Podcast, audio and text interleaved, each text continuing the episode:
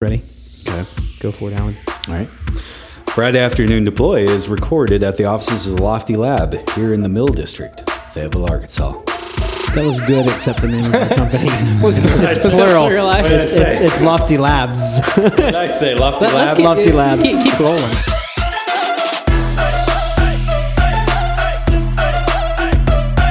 oh man, we're back. Just like that.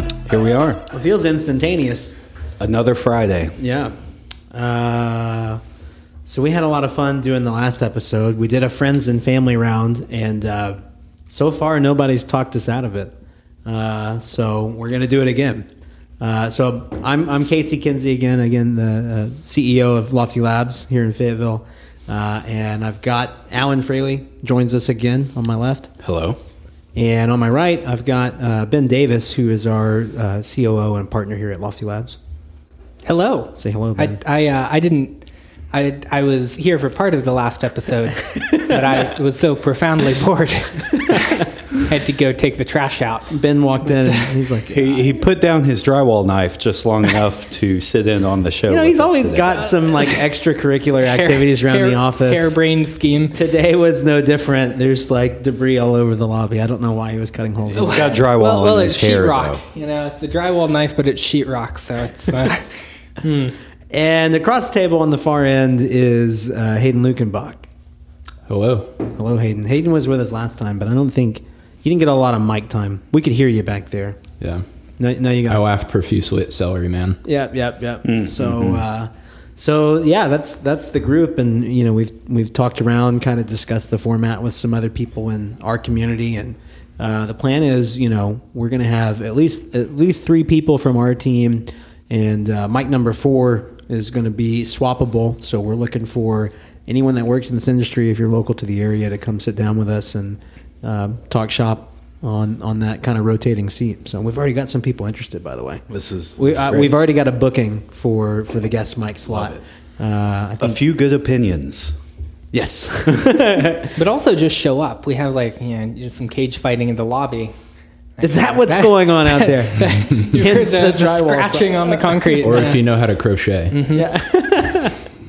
That'll get you in. Uh, yeah. So man, same as last time. We got a couple topics.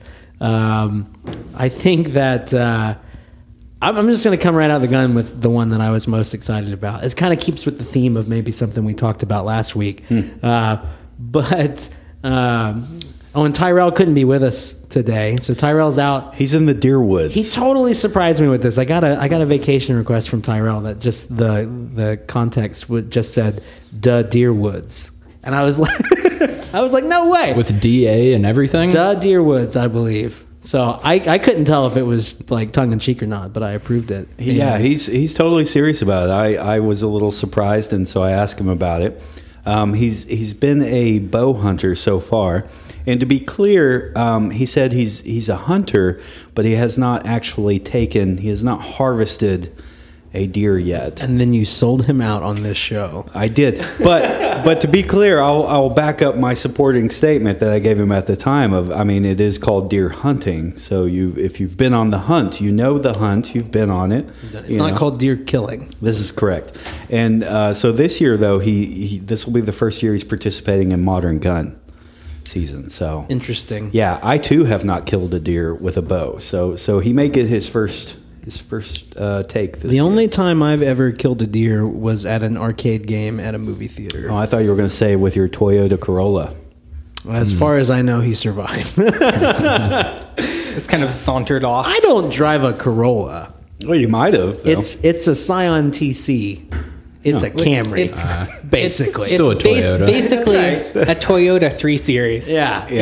yeah, So uh, no, I, I thought this was funny, and I was like, only here, right? Like if if, if you were to do if you were to talk to, to software engineers in, in Silicon Valley, I bet I bet none of them take take a Friday to go out in the deer woods. yeah. Well, I, I didn't know that he was in fact hunting. I thought maybe he was just in a hammock taking in some old English literature. To be clear, I'm not sure the distinction. I, I haven't gone out on the hunt, but I do imagine there's a good bit of leisure that happens out there. Oh, totally. It's you know, it's one of those things that I remember, um, you know, explaining to some of my young comrades as we were growing up, like, um, you know, we're going to go fishing, and and you know we'll drink some beer while we're fishing, but we're going to go fishing. Yeah.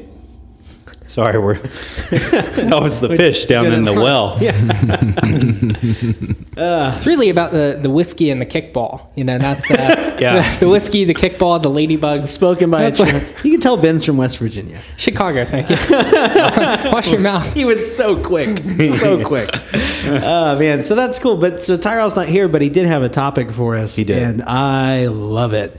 Uh, it all comes back to to this uh, Twitter tweet. By the way, we are keeping show notes for all episodes, uh, so we'll have some links for this. But uh, uh, it comes back to Twitter. Someone had compiled a list of uh, instances of artificial intelligence doing specifically what creators specified, but not what they actually meant Be careful what you ask for.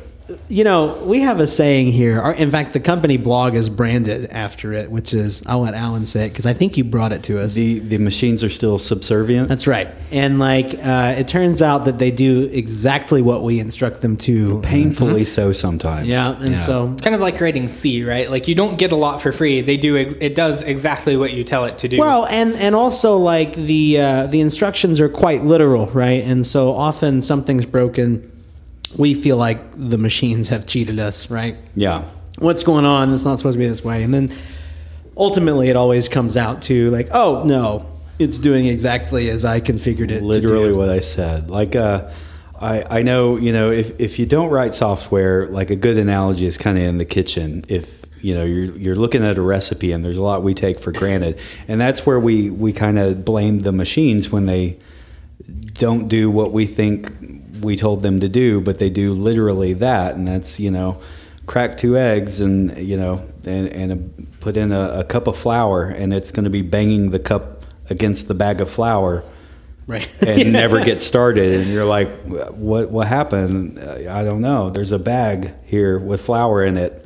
So you you literally have to tell the machine you know open the open the bag of flour so I, I so this this list is uh, it's it's there's a good couple entries on it and there and it like kind of cites the authors of the AI. These go back into the 90s, um, and some of them have like original sources that you can look at in YouTube videos. So there's supporting information, but this it's a fun list to go through. And one of, one of my favorite. Did you have a favorite? no i was going to say please read us read us a, uh, at least one or two Well, there was uh, there was there was one the first one on the list. Um, it was an evolved algorithm for aircraft landing that uh, uh, exploited overflow errors in the physics simulator by creating large forces that were estimated to be zero, resulting in a perfect score. So it just it bent the rules of how the simulator was was calculating some values and gamed the system by uh, creating like you know unearthly forces uh, in its in its playing of the New- game essentially. new physics. Yeah, and uh, and use that because you know it had a had a scoring algorithm that was like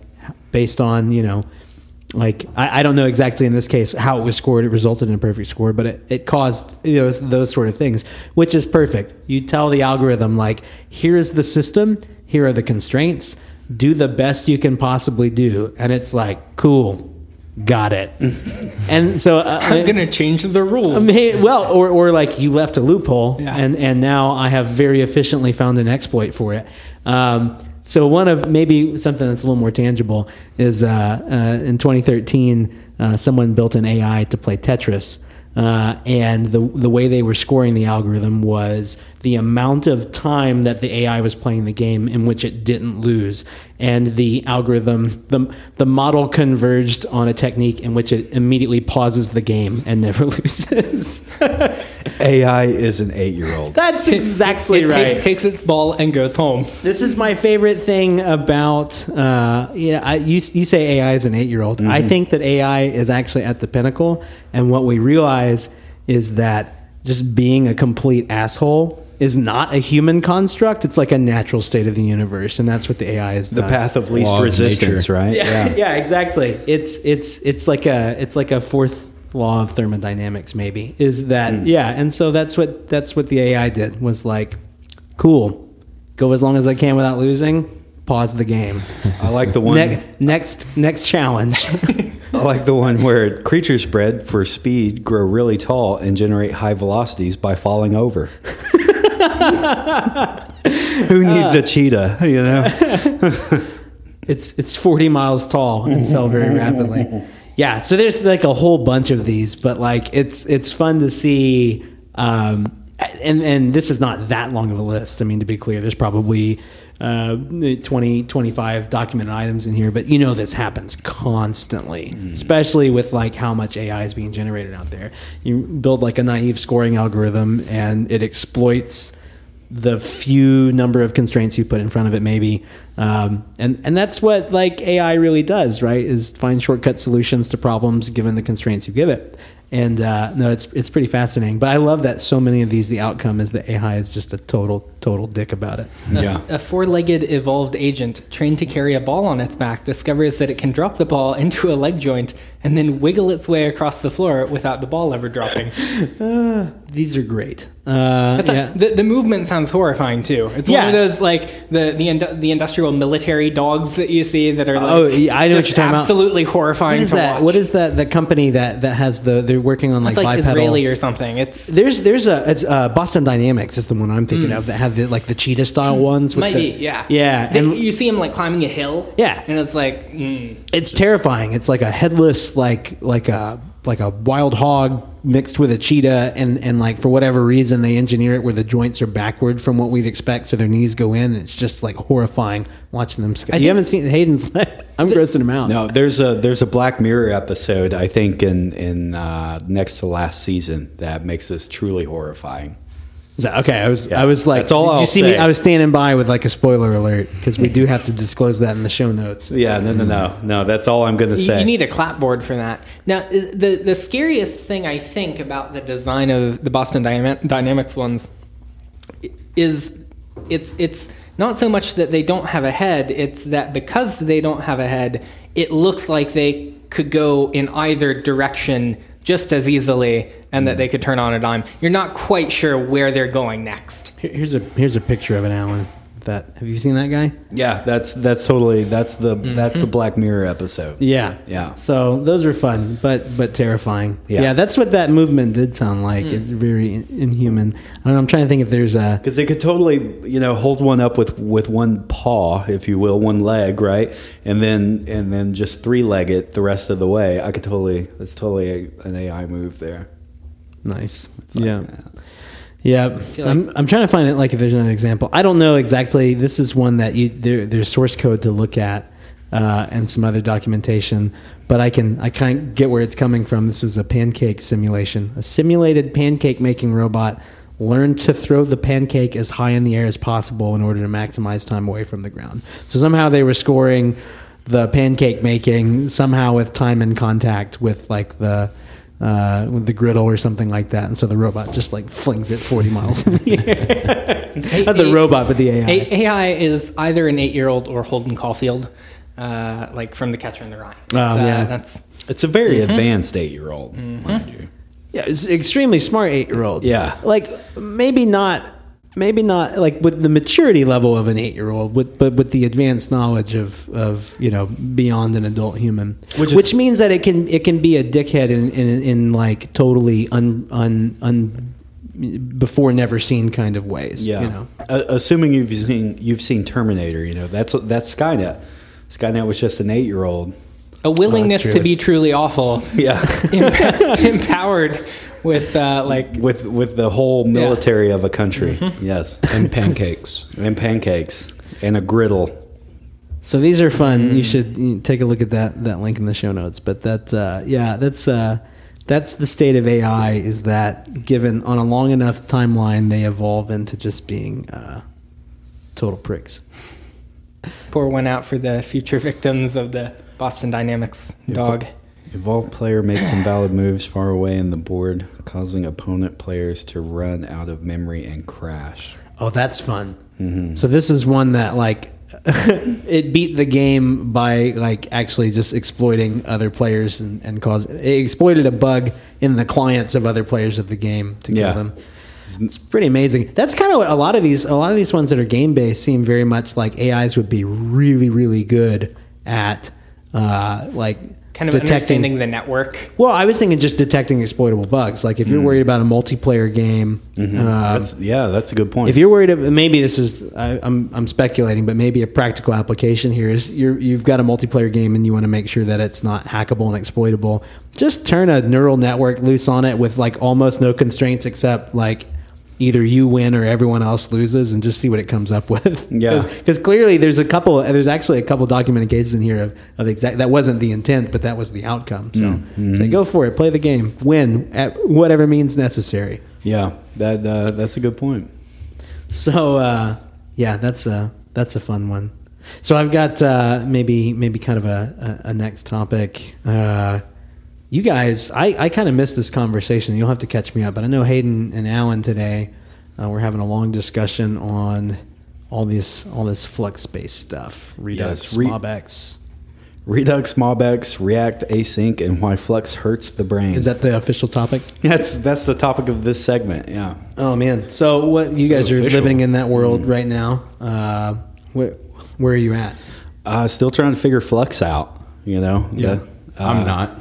No, you Is have you- because have you, figured it out, or you've given up on it? Past it. Uh, because I never started. Oh, okay. You're just trying to survive in that world. I don't know. Um, I mean, it just seems to me like Redux and MobX have taken Flux and they've kind of tried to abstract it in a way that's easier to understand, although still somewhat complicated.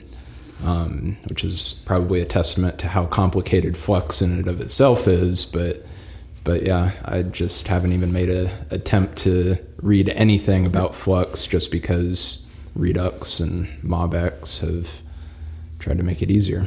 All right, so so educate me and maybe someone else that's not like because I'm I'm not. This is like one area of of the dev world that's slowly started to pass me by as I do less dev and Yeah. more trying to sell dev. But like um, where so Flux is like the sort of underlying architecture and concept of like a um, kind of an event based state management. Yeah, is that, a, is that a good way to describe it? It, yeah, it is. It's, it's so it's you know you you think of like like the old design pattern, you know that granddad Java helped Right. us probably develop, um, and and I'm pretty sure predates Java even, but uh, MVC right. So Sure. you got a model view controller, um, and and coming from that world. Which there's there's a lot of different um, you know avenues coming from that world, different different languages and stuff um, especially on the back end. Um, and and Flux, you know, that's I was trying to understand that to to maybe help me really kind of make a choice about like Redux versus MobX, um, and uh, you know Flux, and, I don't really understand it as much as I want to yet. I hope I do. Maybe that's kind of scary, but um, I'm also kind of holding out that there will be something better maybe that'll come along um, and, and and hoping we haven't run so far that that's the only thing we have to do but in event driven architecture I guess Flux does kind of make sense and it's basically everything's in flux everything's in in motion so you know the state of the application could change and it could change from from It's it's not in like one direction in which it changes. and It's not by one single mechanism by which it changes. right? Exactly. Anything can change the state, and thus everything must react to changes in state. Exactly, exactly. And so that's kind of like Hayden was saying, MobX and, and Redux are, are kind of trying to solve that by giving us the tools to be able to grab um, those events as they happen, wherever they happen, and, and to be able to um, have that affect the global state. And so I, I think the way, if I understand Redux, which which is a, limited understanding, um, admittedly, but it's um, the state is immutable basically, and so you know you you in your reducer you have your initial state, and then you know that that in practice in theory never changes, and so you just a You ch- just have an like a event chain of mutations on that state. Right? But but not that state. It's like a whole new state. Right. Is, is and that's the part that's tough to wrap my brain around. I'm, I'm thinking of a the controller is going to handle changes on the model. The model's mutable. It's fine. But you know, it's it's kind of another thinking of like the initial state is is the true state, and then you get these new states. The app is in flux, so it's it's state. You know, it takes on a new state.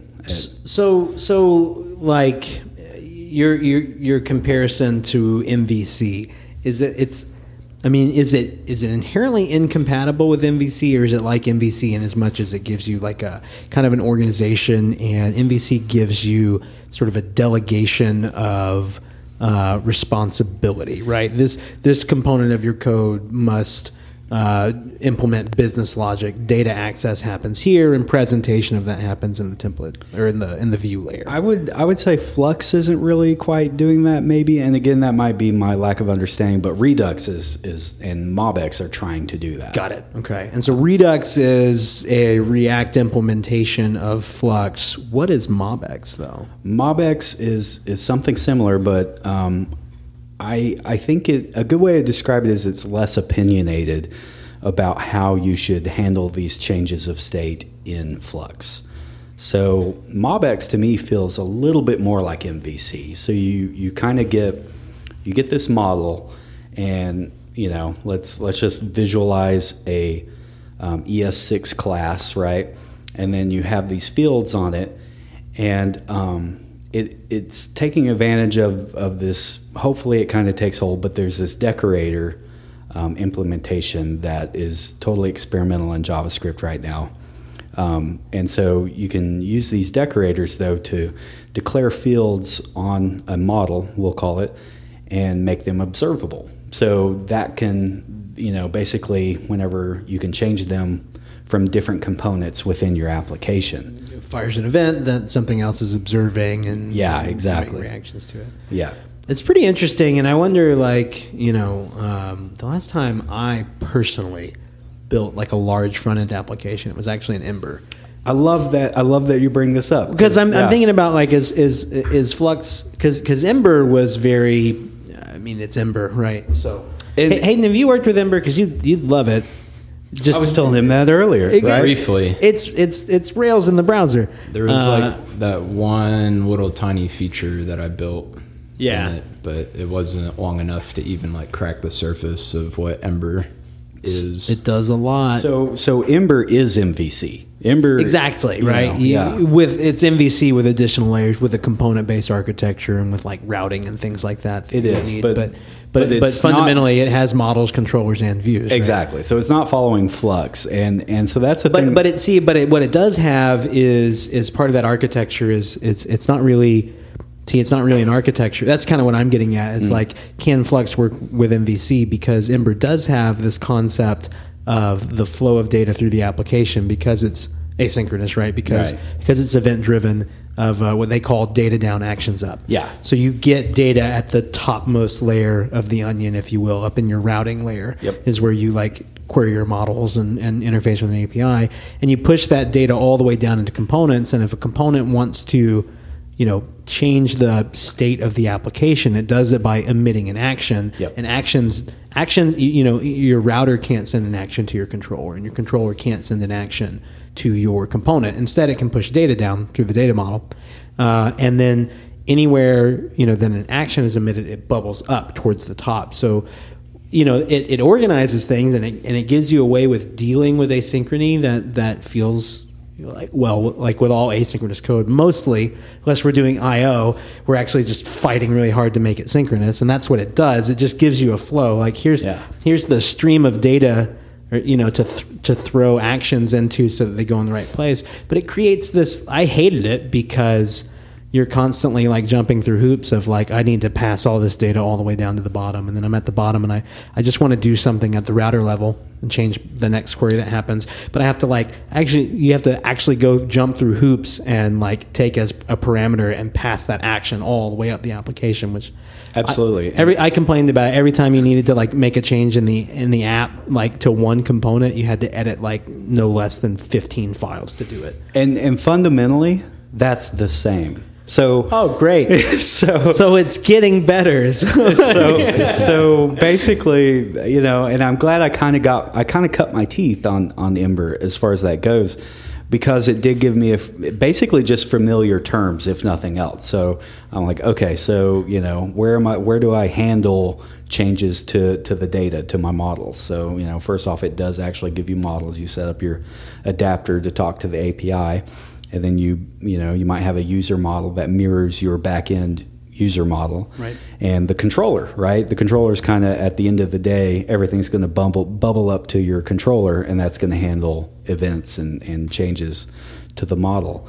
Um, and so that's that's pretty much the same with redux. It's just it's a different language. So like you have the reducer. Everything bubbles up to the reducer that handles your events and uh, and and changes in global state uh, there um, so yeah, it just it kind of looks different, and and it's interesting. Diving deep into Redux made me kind of go back and and look at Ember a little bit. But to answer your question, I guess if it was a question, I think you had a question in there. Like Redux, Redux will in fact plug into, and they they they advertise this in their documentation. We'll plug into Ember. Oh, okay. So, so, So- yeah, so it, it does stand independent of MVC. It's something that can be layered on top of it, or at least Yeah. it sounds like Redux is maybe more It- geared to it. and it may be you know just a way to handle these problems uh, developed by by engineers and, and developers that just basically uh, either didn't like or don't know about MVC or was just like you know it doesn't matter.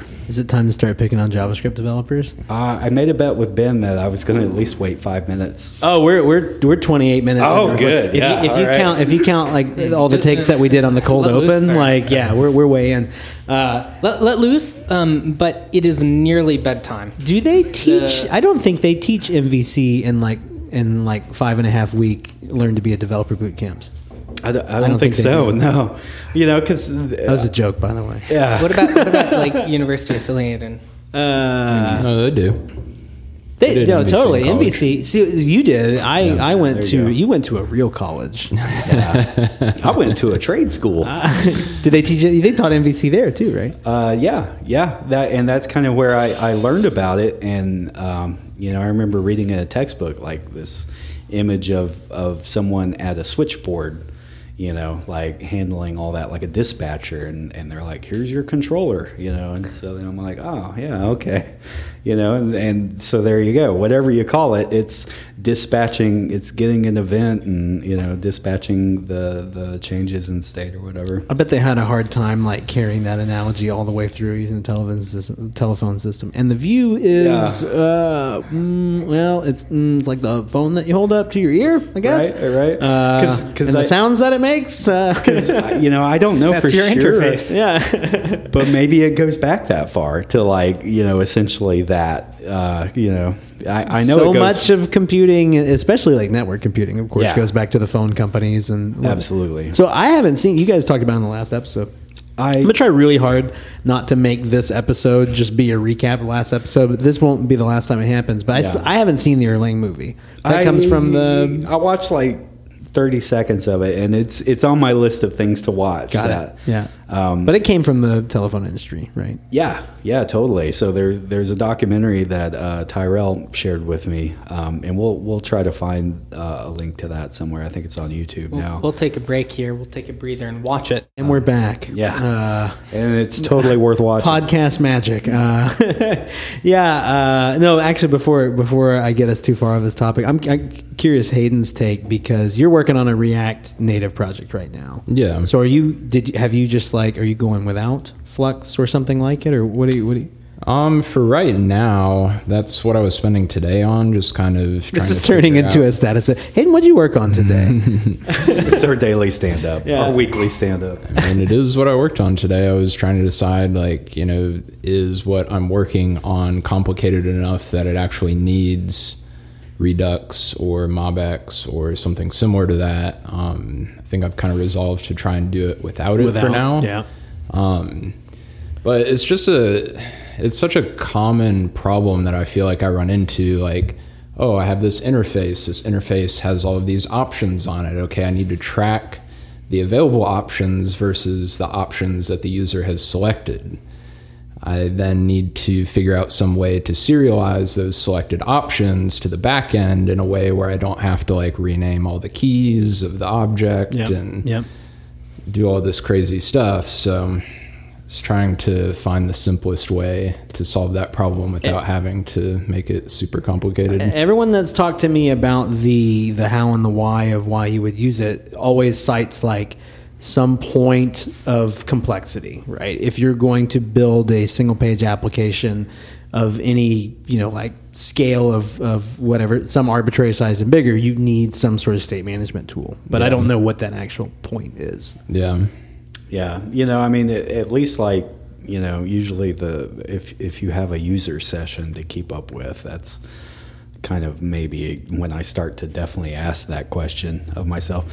Hayden earlier though said, you know, and I forget, and we it may be lost forever, but it was, it was kind of very poetic in in as Oh. much, yes, in as much as um, like you know architecting something on the back end and then trying to reflect that in the front end as painlessly as possible. Um, I don't mm. remember. Yeah, it's definitely gone forever. I totally paraphrased it, so that's the best we got That's to, to all record Deep- that. deeply but- Buddhist. Yes, and, It's uh, the second arrow, and, you know. and so here it comes. this is our discontent with usually with JavaScript, which we're having you know to use on the front end. Is that, and I think that's where the grudge comes from because like you know I, I make Because we've already done it so well in the back end. Yes.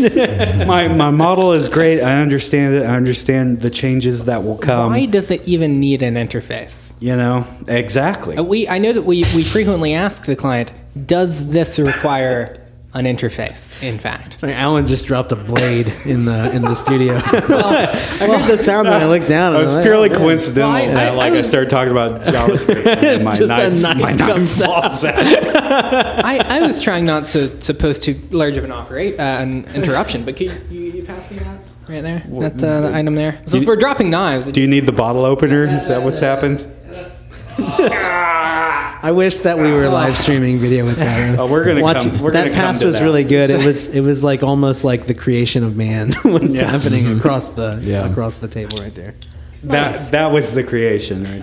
high quality, high production quality here. Look at that. Did you did notice that I had a, a pop on the top of a beer soundboard that I hooked up to the today? we, good. you know, I need a soundboard. I think that I could really take the cheese level like kind of Yeah. off the charts. Oh, 90s totally. sitcom laugh track. I didn't even Oh. thought about that. I was I was kind of I was kind of harkening back to my childhood being raised on the internet, which I think you guys are all of Oh, that absolutely. generation, right? And Oh, so yeah, we're- yeah. you remember the flash soundboards, right? Yeah. Yeah. That Yeah. stuff was amazing. Mm-hmm. Like took our prank call game to such a whole new level because because you could prank call with Samuel L. Jackson and you didn't have to be good at doing an impression. You could just do it. I Uh, have a little tear here. You've taken me back. I'm I'm just I'm you, 15 you did again. you did prank phone calls with soundboards? Yeah. allegedly. Yeah, the statute of limitations on that. It's well up. Plus, Oh, you were a minor. Yeah. Yeah, You know- I didn't know what I was doing. I, I'm picturing like you know like maybe a six six column board and maybe five of the six columns are just uh, ooga you know it's like the the uh, the, the, the, vintage the car crank up car horn. Yeah. Yeah. Wait, so is this in like dial-up era? Oh yeah. Yeah, totally. Yeah. Okay. Yeah. Or like late. Well, okay. uh, let me let me define. Okay, because I because this is another unique. Gather round children come, Gather around the Snapchat, Come on around, kids. Let me tell you. Uh, you know, another unique perspective of of being in the technology field, but also being from Arkansas, is that it was in my dial-up era. Oh, yeah. which was Yeah, not yeah. necessarily the dial-up era for the rest of the world. this I was had fri- 2008 yeah, I uh, I wish. Uh, Obama, Obama Obama had just been elected for a second time. Uh, oh, wait, that was the first. But the uh, yeah, so I had friends with cable modems. It, that was like a new thing. We had one friend with a cable modem, and he lived like right next to the high school, which was really bad for the attendance of my group of friends in high mm. school who were big nerds. That like there was a, I think he had like a six megabit connection, like right across the street. So Yeah. like we just didn't go to school anymore after that. It's just um, one big LAN party for the rest so much of the year. So much of the wow Yeah, exactly. Now, this is this predates mm. WoW, right? Yeah. WoW Just was Warcraft. that was the same group, right? But this was like Warcraft two, mm. Uh, Diablo two, like so this era, Well, so and, what- and SOCOM on PlayStation two. That was like the first like real console online game. I can show my age a little bit with with like I I remember a time um, when uh, you know we we got the computers and we put them on the phone lines And then uh, I, I first thing I did was install Napster on everything in the library. Yeah. And uh, in our computer class, we were installing Diablo on everything. And it was an interesting time because, like, you know, our, our instructors, our teachers at the time didn't really understand the computers as much as we did. They knew they were a tool that could teach us things and then pretty much just turned us loose on them like they had television. Mm-hmm. And then and, then like a and then like an eight year old AI. Yeah. you exploited the sandbox. exactly. They, exactly. they thought you were doing some hardcore word processing over there. Yeah, and instead I'm just you know updating my my personal. MPV MP3 library from from Napster. Man, we um, you know we were into we were into a lot of the like Blizzard real time strategy games. I think a lot of them at that time. They were they were really two. Uh, but Yeah. so we were big StarCraft fans. Mm-hmm. And that original version of StarCraft was, first of all, you know, in in education, everything was Mac based, which was cool because we were in the Macs as kids. You had the Um, Oregon Trail. not Apple, not Apple twos, but uh, yeah. And so, so Blizzard was one of the few gaming game companies actually producing like AAA first class titles for the Mac. And so we had StarCraft. We were all over it. And uh, StarCraft and Warcraft two both would let you uh, create what was called a spawn, which was like from your CD key. Because let me okay, let me go back for the for the kids listening along at home. This was how you proved that you own software. A like a sixteen digit number uh, Came with your compact disc. came. It was on the inside, hence the CD key uh, on the. CD-ROM. Yeah. Man, I'll tell you right now, I have a Warcraft 2 Battle.net edition CD key committed to memory. I won't bore you with it right now, but I could go write it on the board because we spawned from that so many times. And so you could spawn an instance of the game that was a full copy of the game on a machine like multiple times, and that game could join, uh, that client could join multiplayer games as long as the game was hosted by the original CD key of that spawn. Does that make sense? Weird. So you had to input it multiple times. Every time you installed the spawn, you had to do it, and we did it so many times that we had it committed to memory. And so, Yeah. but what you would do is, yeah, because like the game client itself had no awareness of it. Mm-hmm. Like it wasn't it wasn't encoded in the game at all. It was just a copy of the files, and then you had to tell it what CD key was. Like it used it almost as a pub key, I assume, to authenticate the game client.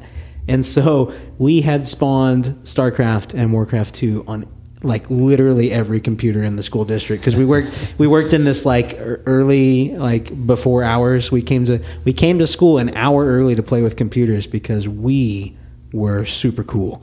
Uh, and so but in doing so we were like running patch cables and installing printers. We had access to all the computer labs. Like by the end of probably about a two year period that that i and, and my older brother cody who you guys know uh, were, were in that program, like in the entire district. I'm talking about like I'm talking about like 600 machines probably that all had. So anywhere you went, any class you were in, if you were in like the library or a computer lab or a science lab or something like that, there was like either the computer you were on or the one immediately adjacent to. We could jump in, and there was just like this constant, ongoing StarCraft LAN party across the school district that nobody knew about Nice. Until one day like no one got dispatched to a computer lab for work orders for like maybe it was a day or two i don't know and then there was just like a system wide announcement of like no one is to install anything on a on a school owned computer just a reminder as policy no, and they all disappeared. And they disappeared. were all gone? yeah we were found out uh, but that was a good time It, yeah, it totally was, and that was kind of the same. You know, I didn't install Napster on as nearly as many machines, and I honestly can't remember if Diablo One had um, multiplayer support or not. I remember us just gathering it might around. have had it Di- diablo 2 certainly did It Diablo Two definitely did. I, I remember that. it's all instance based but yeah, and doing kind of a similar thing with that with LAN parties and stuff with, with my uh, best friend growing up and, and his brothers that were older than us and um, but you know the interesting thing is like you know then the whole controversy came out about Napster and and the legality of file sharing and stuff but like it came from an earnest place of just wanting to share you know is is where that came from. And it was very perplexing. I remember them when the whole controversy comes up and and you know and it became a thing where they were like we have to define ownership over digital media now and you know because it was really just about like oh i really dig this song like you should you should too yeah you know and same with the game of like and why the, it had the spawn key and stuff like that was like Well, now you have the game. You need to play it with your friends. Yeah. and here you go. and you're that's like, what it, yeah it's exactly what it was for Yeah. it was like a you know um, we're not going to force you all to um, everyone buys the game to go like have a LAN party multiplayer with your friends and part of that i you know from like a the capitalist in me says like oh well they were looking at that from maybe a marketing standpoint but i don't think so it was just that was how you enjoyed the game mm-hmm. and It, it was it was it had far far less utility, right? without As- doing so, which Yeah. is like Yeah. such a juxtaposition where gaming is now, which is like all of your friends all have to get together, and if you want to play the game together, you can. But You collectively have to spend six hundred dollars. yeah, like but you want to play on that map. Well, you all have to buy that map independently, and that map The is seven dollars unless you get the season pass, which is where And you your pay a loot boxes and yeah, your skins. and you pay a monthly your- fee to get access to the game. You just, know, a, uh, just okay. an eel on your bank account. I'm this is going to turn into like a gaming rant because I don't do much gaming, but I do a, a, a the tiniest bit these days, and I got really pissed off. Casey, how do you feel about loot crates? I'm not a huge fan, but honestly, that one doesn't bug me as You're much. playing the new Helly, Hello Kitty for PC. So, uh, uh, Microsoft bought the company that develops uh, PlayerUnknown's Battlegrounds. That's a Microsoft production now, and uh, and so I bought this. I, I bought this game like way late into it. It was it was already a, a well established thing, but I bought it somewhat recently. Oh, it was in beta for like years. Well, when I bought it, it was still like a pre-release or whatever it's called, like Oh, a preview, right? And so I think I paid like thirty bucks for it, but it's a preview, right? Uh, but this is like a new style of launching games. Obviously, as you go into a preview and people pay money for it, even though it's not done yet, but you get incremental updates and so on. It's it's not a bad way to do it. The problem is that the game finally, I bought it, I pay the preview money for it. The game's gone live now. Simultaneously, like the new Call of Duty game has battle royale in it, and I think it's just kicking the shit out of PUBG. And uh, and so Microsoft's like, well, now that the game's officially 1.0, we're gonna give it away for free.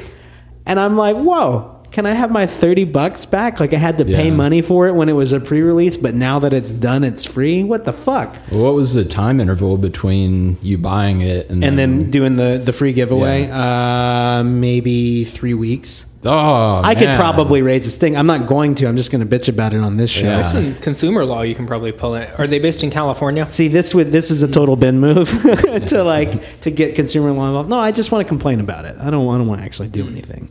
Well- I got my thirty dollars out of it. It's, that's not the problem, right? I, I don't mind paying the money. I would have paid more. It's, it's actually a lot of fun, but it was just kind of like a. It was a weird like way to, you know, like kick your kick your players really hard. Oh, right. It's just so different. It, was, it, was, it just brought me. I just had that experience, and then we're talking about like Blizzard giving you a game. And it's like, yeah, go spawn a copy of it on your friends' machines. What the hell else are you going to do with it? Like such a massive like 180 that industry's taken in in like 12 years. You Yeah. know? I- I'll say I, I just generally struggle with the notion that software is worth money.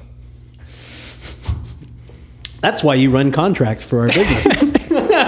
I, I don't, who's who's paying? you know, the free open source software people would would totally I'm, agree I'm, with I'm you. a I'm a Foss Richard man. Stallman would be Stallman like, yeah, Fo- he'd be all Foss, over it. Foss at heart. He would, is, he would uh, say that the value of software is not in the software itself, but in the knowledge of creating it, which is not that unlike what we're selling here, right? I mean, we're we're we're a software consultancy. We build software for clients, and they they pay us for the knowledge and, and time of doing it.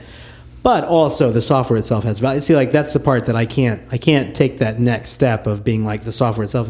That's why people are paying us money is because they're building an asset. You know what I mean? Like, Yeah. it because when we're done, uh, not only did we take our time and that time has value, but we also generated outsized return on that value because they now have something that can be sold and and has inherent value, right? Right, and not know, inherent value, but it can be capitalized upon, right? That's right, yeah, it, it yeah. is something that, that In some it is- cases, inherent value, it is but it is generally something that is like m- mercantile. It is it is a product. It is a product, and it, it can sit on a shelf, or it can yeah. But it it is it is. I, I, I'm just I know where you're I going. just- I know where laughing. you're going. I just, It's- I, it's a- I- there's, there's also extreme value in just making up words. I think is like, look, look, I, you know, I, uh, there's, uh, I'm improving, making, That's making what- Lofty a safer place to. That's Uh, yeah. it's just a Friday afternoon. Is that There's- what the there's- holes in the wall were for? It's, Safety. That's where he's he's, That's how you make it uh, safe. make- making sure there aren't spiders. stuffing all the software money in the in the walls in there, lining, lining the walls with it. No, you can make a lot of money making up words. That's what omni-channel is, right? I hear that word a lot around here. I'm pretty sure that that's just a billion dollar made up word. I mean, it sounds really impressive too. Om, om, 'cause omnidizing. Omni, Omni, but yeah. Do some omnidizing. I can't take that any further. That's that's too close to we're, we're gonna have to edit it out if we. Uh, Yeah, those people are listening. they're they're hiding in the walls. I feel I, bad. I saw them. I, I carved out a hole and I saw them hiding in the walls. I feel bad for some of the people listening that are like, there's a J- just long because string of inside jokes coming together, but hopefully, I don't know. I, I thought you just meant you, you feel sorry for their quality of life. I feel sorry for a lot of things. They've chosen to tune into this, and so that that speaks a lot. well, if they listen for long enough, then they'll be on the inside too. That's true. That's This is right. true. Yeah. That uh, that joke's from episode negative one, Mm-hmm. and if you sign up for our Patreon for forty dollars a month, we, will send you we will behind send the you scenes footage. surveillance footage from our office. Which Ben is O- installing October. the equipment for. Oc- October footage. It's just like it's just like fourteen hours of Ben cutting holes in the drywall. It is uh, comes, comes in a it's it's kind of a 13 reasons why scenario. We send you a an old Amazon box full of VHS tapes. Ah man. Okay, so I said that I wouldn't. I, I said there was more of this coming. I'm trying not to, to throw back too much. To, we're throwing way back to our last episode, but I did uh, when I was putting the show notes together for it. Uh, I Are had you to go still providing setup for? for what? You're still setting up your next. No, I already set up, and yeah, we already teed that one off. no, this is uh, this is uh, yeah. I, I, I found the I found the video on the mechanical computers thing that we had talked about, uh, and linked to it. So I know Alan, you had seen it, but yeah, you guys should watch that guy. But uh, what's fun is when I, I I totally I just dove right back into it like I did the first time I saw it, and I don't know, it's it's like half an hour long, and it's still fascinating. And then I went on this like um, um, a YouTube tornado which is like a Wikipedia tornado. I love those. Wikipedia tornadoes are fun.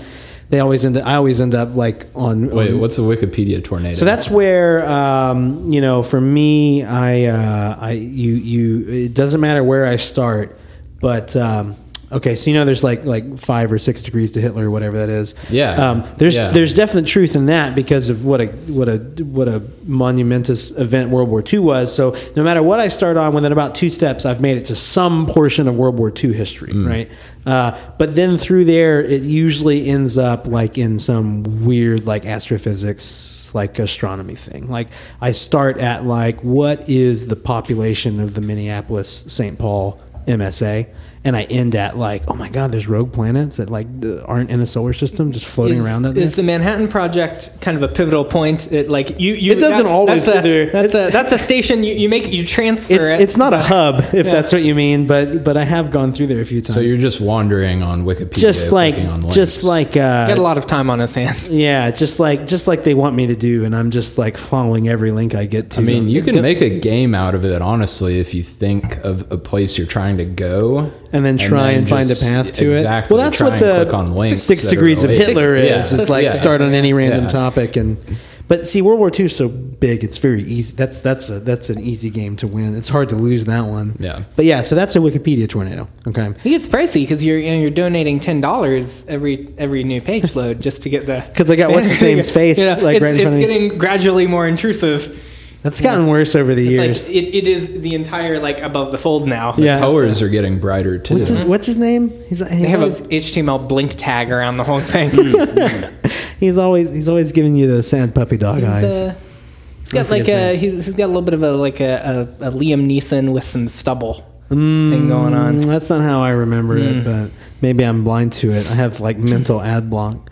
But anyway, that's a Wikipedia tornado. Uh, YouTube tornadoes are the same thing, except Only that- with video. and you go through like much less consequential things. It's not like the history of the world. Instead, it's like a video of like someone, you know, like taking a phone out of a box. And you're Uh, like, oh, here's how I clean my house. Yeah, yeah. So I went on this. Uh, uh, I went on this. Uh, you know, I, I started diving into related videos, but uh, you know, YouTube tornadoes are dangerous because there's like that weird side of YouTube Have you ever ended up Oh, on the yeah. weird side? Oh, yeah. Oh, Everybody yeah. knows what I'm talking about. I, I did just now. I'm there, I'm there right now. Uh, so uh, before I got to the weird end of YouTube, uh, I did find like some modern implementations of these mechanical computers, and so I'm going to put some more links. But like I was telling you about this one earlier today, Alan. Someone had had built um they had built an adder, uh, so it would be like the portion of like a uh, of a like a math processing unit that simply all it does is addition of integers, uh, and they had built it out of K'NEX uh, with the K'NEX motors and, and stuff, and it's like it's it's like six feet tall, and uh, it's got all these different like gear systems working together, and so he's he's built like I, I got my hands in front of me, you can't see it on, if you're listening, but like I don't know, maybe like um, like eight inches long, four inches tall, like kind of uh, prism uh, size thing that is like an AND gate, and a couple others that are relays and, and transistors, and they're all rigged together. And it like it takes so it operates, but it takes so long to work. Like it's it's uh, it's bound by the speed of the input motors of, of how fast all of the mechanisms can can work together, and it really just like tied something together for me. Uh, which is like I, I'm fa- I don't have an electrical engineering background. I'm fascinated by how those systems work, but like actually seeing it in the context of a mechanical system of like what the input is doing to change the output and what moves it through just like makes it so much more tangible. So I had to remember how to spell K'NEX, but K um, I N E X, I believe. Yeah. I just, uh, but yeah, this is uh, this is hardcore. Oh man, Paige, Paige, like Paige walked in the living room, and I'm, I'm sitting here, I'm watching this like 20 minute long video of a K'NEX machine like adding stuff together, and I'm like covering my phone, and she's like, "What are you watching over there?" Like, it's not important, you know. It Uh, like takes up his whole room. yeah, I was hiding it. I was like, I got all red faced and embarrassed. She was like, "Jesus." While I'm putting our kid to bed, you know, and I'm like, it's it's K'NEX, okay, but Yeah. but Can- I'm still embarrassed. Can can we offer some kind of bounty to the, the dev team if they can if someone can put together can can replicate that using only Lincoln logs? That would be hmm. really That would be really- impressive. Really quite impressive. Uh. well, and then, so the interesting thing is it takes so long to actually crank out a value, and and it's because of the speed of the motors that are triggering everything. And so like, you know, there's certain you have an input speed that's constant basically, and then you have certain mechanics in that are cycling. It can only like tick, if you will. Uh, once per second, and then there's something that needs like three or four ticks to do its computation, and it like for the first time ever, I really felt like I understood the basis of clock speed, right, and what that does to a system, and that like Hertz and yeah, all that, right, exactly. yeah. Like the the the speed at which um, you can make the base machine turn, like is you, you elevate that, you elevate the output of the entire machine for for most purposes, right? And so I don't know, it was just really cool, and that was a really cool modern descriptor. This is something that was done in, in modern time as opposed to those other videos that were back in the 50s and 60s. But um, so people are still doing this, and it's really cool. And It's a really know. cool Lego one too. Yeah. And so if like just advice, if if you're all, if you're like me and you don't fundamentally like understand the core electronics of computers, um, looking at it from this mechanical perspective, like totally just like I don't know something about it being physical in nature. Like I, it just immediately clicked for me uh, in a way that it never has before, and that was super cool. You got the, the Rube Goldberg hamsters uh, inside every computer. I Just, mean, uh, like it's it- abstracted it, away. It kind of it'll surprise you, right? Because you see him doing this, and you're and it, it is it is kind of a Rube Goldberg de- Goldberg device. There's just like this unending source of mechanical en- energy going into the system, and and by by controlled accident, things are falling over into other things, triggering systems to go off, and it's in this entire controlled way. But it's all just chaos, right? Being filtered, and the output is that a little bit of the chaos comes out in some way that can be measured, and that's your calculation. And like, um, and so it's not unlike a whole bunch of hamsters in a wheel. Um, Except Doc Brown doesn't have his toast at the end. that's right. and and but then but then you see it and you see this physical transistor that he's built and you see what it's doing in the machine. It's just on and off toggling basically on in controlled intervals. And then you realize that like a modern processor is just a trillion of those working in concert, all like actually etched into silicon and like that's amazing. Well, this has been fun. Uh, I think that uh, you know. Uh, we're we're excited, uh, especially to get some other people on the show. And so, if you're interested in coming and, and sitting down with uh, our group on on microphone number four over there, uh, let us know. Uh, you probably know how to reach us if you're a current listener, but uh, we'll we'll get. We don't even have like an email address for the show set up. I'm going to work on that, and uh, you know what? Just send it. To, you can you can contact us at podcast at hirelofty.com, which doesn't exist yet, but it will by the time you hear this. Ben's working on it right now. I see him. Cool. Thanks everybody. Thanks. Yep.